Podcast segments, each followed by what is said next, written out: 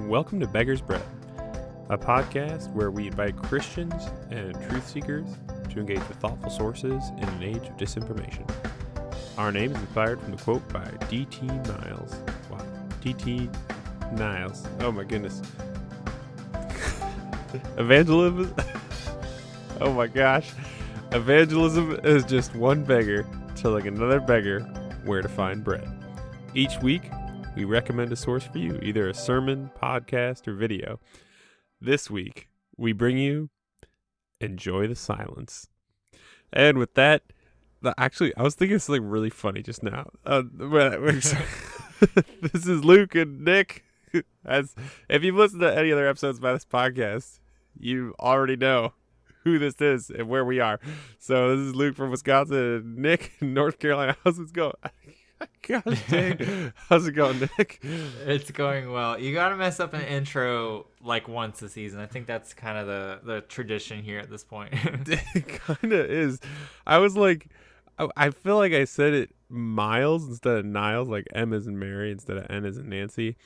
And then I was like, oh, it, oh. And then as soon as I started thinking about the quote, I was like thinking, like, what if someone was like, oh, this podcast is where they recommend which grocery store to go to to get bread. Sorry. Oh man. And how many miles away it is? yeah, like like we recommend places for you to buy bread. Like we're just telling people where to get bread. Um No, that's just for our Patreon subscribers. Yeah. Although to be fair, I do a lot of bread insinuate I don't know bread hints, bread language throughout our social medias. So I don't know if that's really necessarily the same thing as recommending bread, but there's definitely some like you know stay toasty here or I'll reference like a specific type of bread in this as like try and make a pun or whatever, and it doesn't flow well, but it's cute and I enjoy it. Hey, that's that's good. Um, so uh, for this episode, we are recommending a book, and it does not have to do with bread or cooking. Um, it's called The Ruthless Elimination of Hurry by John Mark Comer. And as many of you probably know, each season we talk about prayer for at least one episode. And this episode is that episode for season four, which is good. I think uh, this season's been pretty intense uh, with just, I mean, we started talking about addiction, talked about gender, talked about just all this stuff forgiveness, abortion. We really didn't really slow down this season until, I mean, maybe last episode was less intense, but uh, probably yeah. We also talked about like masculinity as well, so there's a whole or hyper Right. masculinity at that, yeah. yeah, just a lot of a lot of stuff. Um, so we are slowing it down a little bit, talking about enjoy the silence. Um, and actually, you know, eh, the thing about prayer is, and there's so many really great books you can read about prayer, and you can take classes on prayer, and um, in some ways, it, it is very helpful to know, like, oh, like, is this how you pray? In other ways, you know, I there's really not well, this is definitely a specific theology of prayer that I'm about to share, but like there's not necessarily like a correct or incorrect way to pray in a lot of ways. Perhaps there there are definitely things that can be helping us and there are ways that, you know, Jesus says when you pray, pray like this. And he gives us specific things. So obviously there there is a, a degree of um, design and guidance, but sometimes I find myself, I don't know about you, Nick, but if I'm just thinking too much, I'm like, man, I don't know what to pray about. I could, you know, I could pray about this thing I got to do, or pray about this this relationship, this friendship, uh, pray about this family member, this crisis, whatever. And sometimes I just kind of get lost in it. And I'm like, I don't even know where to start. I just feel tired, um, or whatever, confused, etc. Right. Or they all get jumbled together in some sort of, you know, cranial mess. Yeah, cranial mess. That's good. We- That's a good podcast episode name. Ah. Well, too late. We already named this one. we could just use it. It's our it's our subtitle for this one. it's like the ruthless elimination hurry. Um, subtitle if it, like, or no wait no that's not the name of ours. That's the book. Oh my gosh, I'm really botching this. though. Enjoy the Well, silence. actually, cranial mess. That's it ties in well because the title of the book itself is based on a quote by I want to say it's Dallas Willard actually, and he talks about how hurry is the greatest enemy of spiritual life in our day, and so that's why the title is you know you must ruthlessly eliminate hurry from your life, and I think if like as you talked about you know these overwhelming thoughts of you know concern or prayers that you feel like led to pray but like you don't know how to pray like there's that constant rush of new things occupying the mind at all times through a lot of it comes from that kind of uh, I don't know. I guess you could say like rush culture to a degree, where we're always, you know, going from one place to the next. Like if we're not doing something, then we find that we're not productive, and then our time is not of value. Oh, yeah. That's that's good. I mean, I know you're just quoting him, but then that last part too is just like, yeah. I guess uh I yeah, I think he, talking about silence and he talks about John Mark Comer talks about more than just silence in this book, but just we were just focusing on that especially like Nick said this kind of hurriedness, this sense of like I have to be productive. Um maybe maybe what's best for you maybe right now maybe you need to turn off this podcast not that i'm saying that you know like obviously our marketing team and our the nick and i would say don't turn it off but maybe maybe that's the best thing uh but no actually like um there was a specific time in my life when i was really not sure about my faith i mean you know i have doubts from time to time like any i feel like normal person but I had like this really intense multiple year long time where I was like, I don't know if this is the truth and I'm not sure if I really want to do this anymore. And my prayer was just sitting quietly. I was like, I'm just to sit. I might, I, sometimes I would say something like, Hey, Jesus, I really don't know what to say. I'm just thinking a lot of stuff. And I remember that was just a really, a really, uh, helpful time. I wouldn't say it always was peaceful or it was always, you know, great. Uh, sometimes it was really just kind of awkward. It was like I'm literally just sitting here.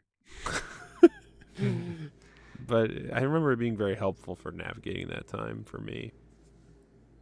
Yeah, and I think also I know the book highlights this a lot of adopting the practices of Jesus and how he goes off into the solitude and into the silence um, to pray and to commune, right? And so, I mean, I think uh, that rings true for me as well. And that, like, when I'm most isolated, I feel like that silence, I can really resonate with that silence in a way that maybe just being in my living room um, with my thoughts with my phone don't necessarily, you know, encompass that ability to commune well, if that makes sense. Oh, absolutely. Yeah, sometimes you just gotta get out of the house. You'll be like, I gotta go.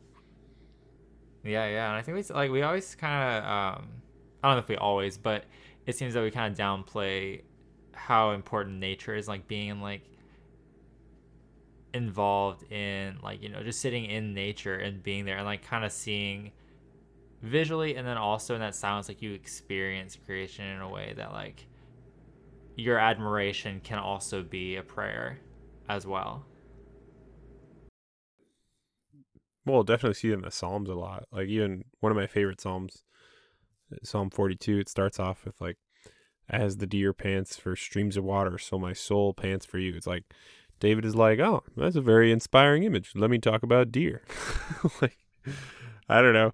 Wouldn't that be a little odd if your pastor? I'm not saying pastors don't do this in all denominations, but I feel like for me, it'd be it'd be unique if a pastor got up there and be like, hmm, I was thinking about the turtle.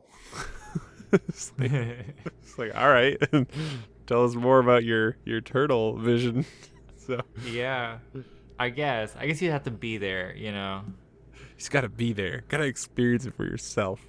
Yeah, yeah, because it's like that. I mean, like that really is talking about like that inner yearning for communion, right? It's like I long for this, and I want to say, and I honestly, with the Bible project, I learned this from, but like Nefesh, when they're talking about like the soul, it's not this platonic dualistic understanding of you know mind and body. It's this in, it's embodied entirely and so it's like mind and soul combined. Like it's your whole being longs for this communion as a response to being involved in this creation.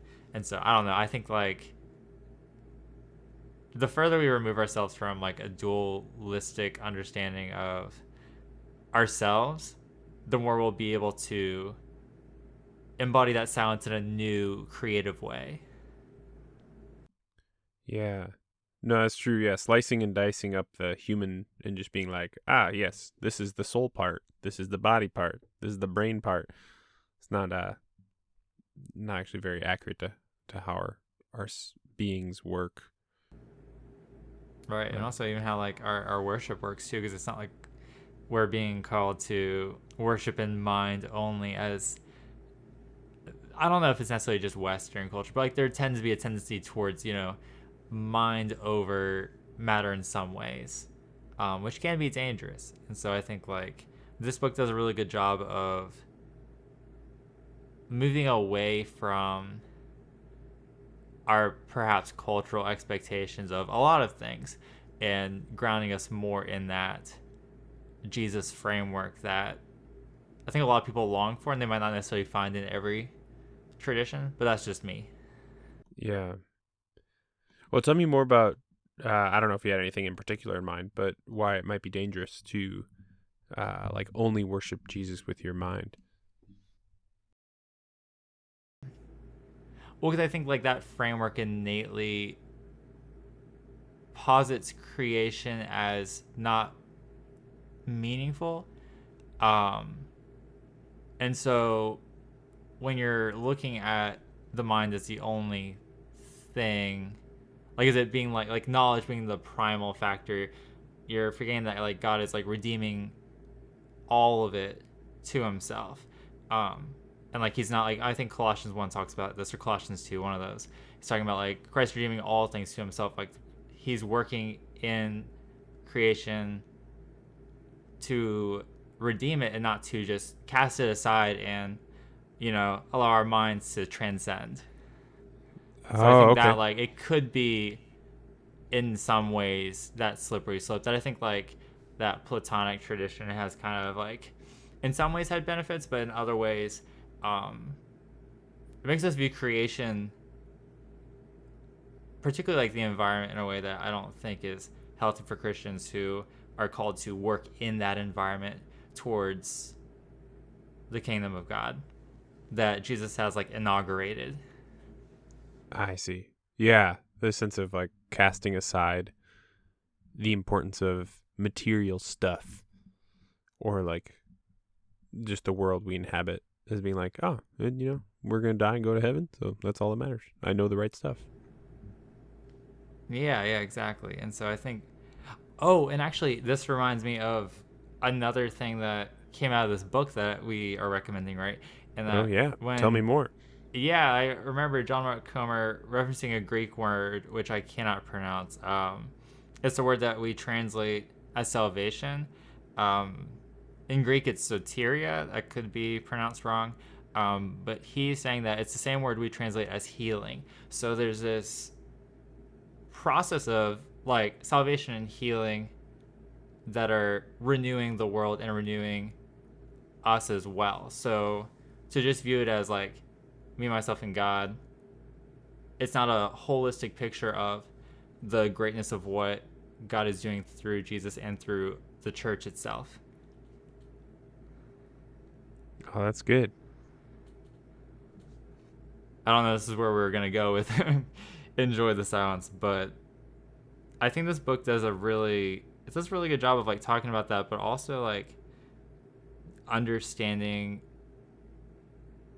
the practices of Jesus and Jesus's yoke as being or yoke. Oh my gosh, I said yoke. It's fine. as being light, um, as being a good thing to bear, and something that we should emulate. I think of um, I think of Van Gogh's Pieta of a crucified or a crucified Jesus with the Mother Mary, and how he actually transposed his face on it as not in some sort of like prideful, like ah, look at me, but as a demonstration of his faith, and that we're not supposed to just follow Jesus, we're supposed to imitate Jesus, and so I think that ties in well with this as well. Oh yeah. No, that's good. That it is it's true. Thinking about talking about that kind of light burden. Um I feel like this book, while I was reading it, I was actually reading it on vacation and it gave me permission to quit some things. Like I was I was overcommitted and I was I was kind of running myself too busy. And it wasn't actually like it wasn't like I did anything wrong. It was just I had a couple of new commitments that all started at the same time. And then I got pretty busy and then I was really looking forward to vacation and I was like, yeah, vacation. And I got to vacation and I was reading this book and I was kind of dreading going back to like just my everyday. And I was like, maybe I'm just overcommitted. Like as a, and I was, I was reading the book, I felt like it was just like, uh, yeah, you probably are overcommitted. I was like, oh, good. I can, I can be less busy not necessarily that you know productivity is wrong or anything like that it was just like i'm kind of losing time to just be with jesus or be reflecting on things so that's what i yeah thinking about the burden is light um that's great and as far as the greek pronunciation of that i have no idea so i mean i know sometimes people talk about soteriology so the way you pronounced it seems like it was the right way compared to how people pronounce it but i don't know if they're pronouncing it right so whatever We'll roll with it. We'll say it's fine. Yeah, yeah. we'll roll well, I'm with glad. it. I'm, yeah, no, I'm just glad you mentioned that because I think uh, there's a lot, even within, like, not Christian culture, but like within churches, like that idea of like, you know, we gotta be doing all these things all the time,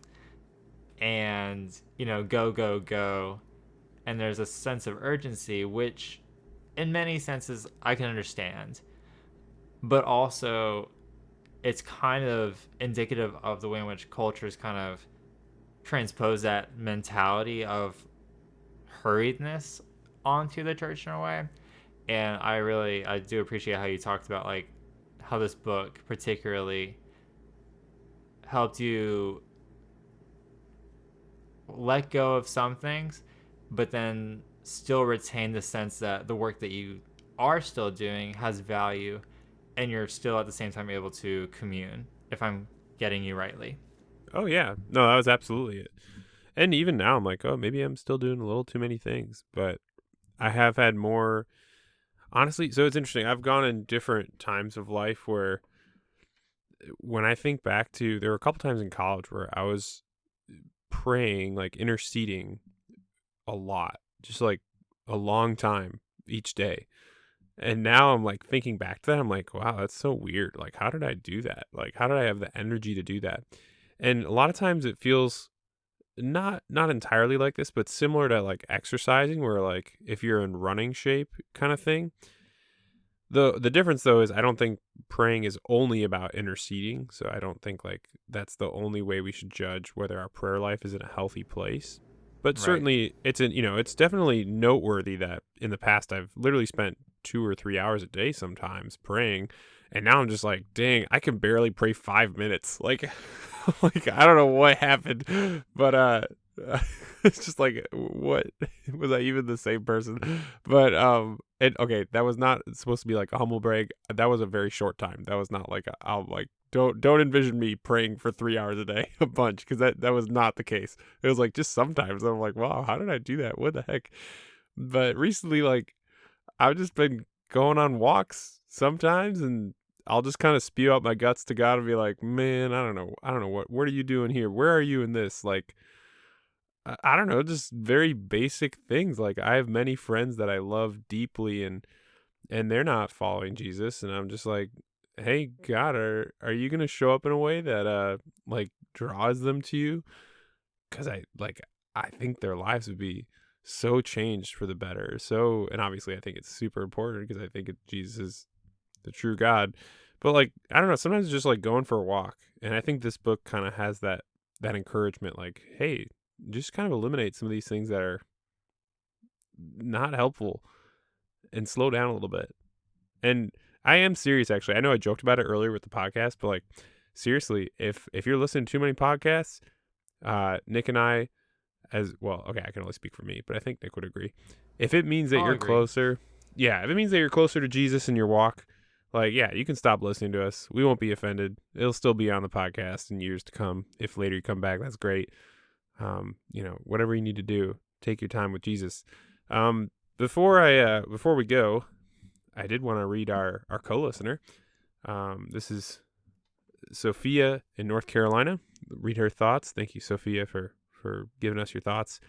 She says, The Ruthless Elimination of Hurry by John Mark Comer is a breath of fresh air to generations worn out and run ragged by the Western obsession with productivity, instant.